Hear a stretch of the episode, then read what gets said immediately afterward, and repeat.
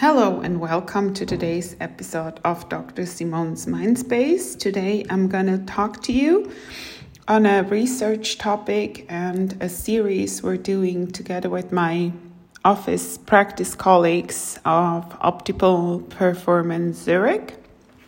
We're calling September the Endometriosis Month, and my part will be a contribution which is endometriosis and infertility as I'm working at Karolinska Institute in Stockholm, Sweden, at the Department of Reproductive Health, and the um, university in New York, the Columbia University Center for Psychoanalytic Training and Research. And there's been a recent um, systematic review by uh, Mercer and Taylor called Endometriosis and Infertility, a review over the pathogenesis and treatment of endometriosis associated infertility.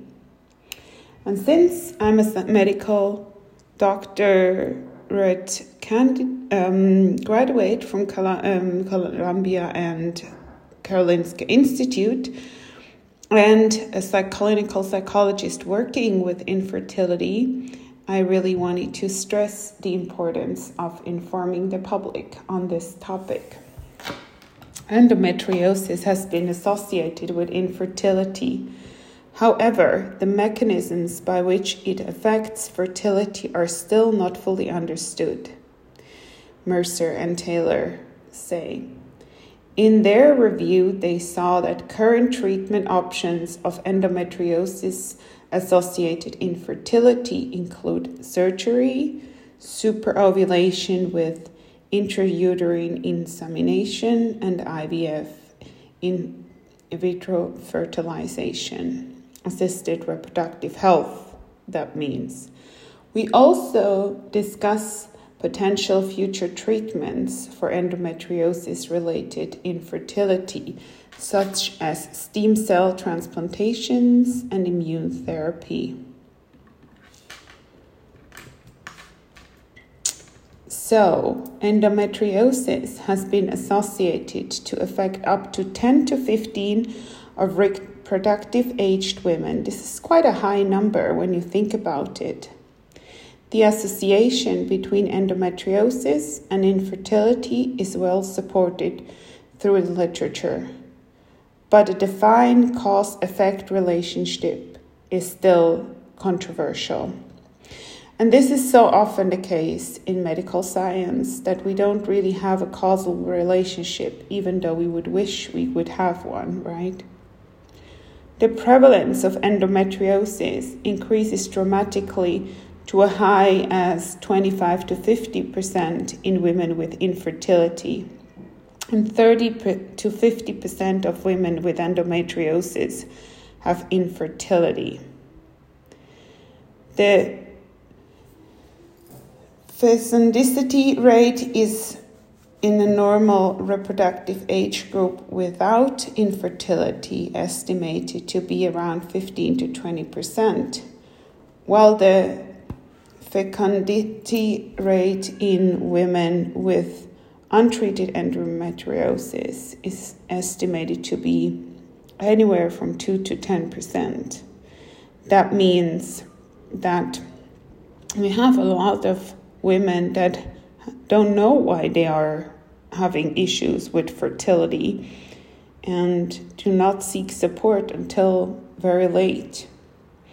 Endometriosis is an estrogen dependent benign inflammatory disease characterized by the presence of ectopic endometrial implants. And that said, it's really important if you think you want to have a family to actually go and seek support early and not wait too long because there's such a high number of women nowadays suffering from infertility that they don't know why and can in the case of endometriosis be treated?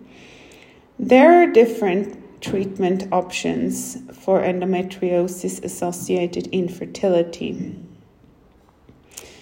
One of the most important, and that's also where psychology comes in, is expectant management to understand the severity of your endometriosis and then also what kind of treatment that is feasible for your specific case. Medical treatment with hormones or suppressants and surgical treatment to remove tissue and combined medical and surgical treatment, which is the most common one. Super ovulation and intrauterine insemination, which is a version of sort of minimum assisted reproductive health care where you do not extract any eggs. And then, of course, assisted reproductive technologies such as IVF and ICSI. ICSI being there, where you use one single sperm and inject it directly into the egg. So, key takeaway points endometriosis is an estrogen dependent disease that affects between 10 to 15% of reproductive aged women. There is a well established association between endometriosis and infertility. However, as above mentioned, evidence it appears to be multifactorial involving me- mechanical, molecular genetics, and environmental causes.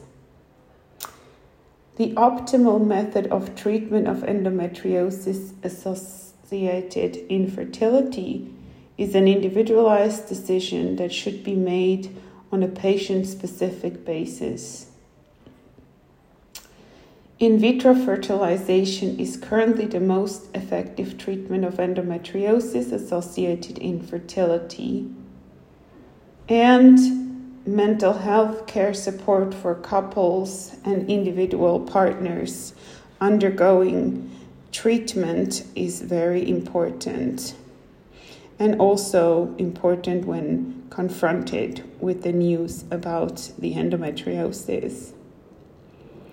If you do have further questions related to this topic and other aspects related to endometriosis, we as a team and multidisciplinary team are obviously very excited to be there for you and answer any questions or questions related to treatment options, lifestyle changes, etc. So do not hesitate to reach out and give feedback to the podcast if you want to hear more and different things and yeah, to be continued fairly soon. And thank you very much for listening. Take care.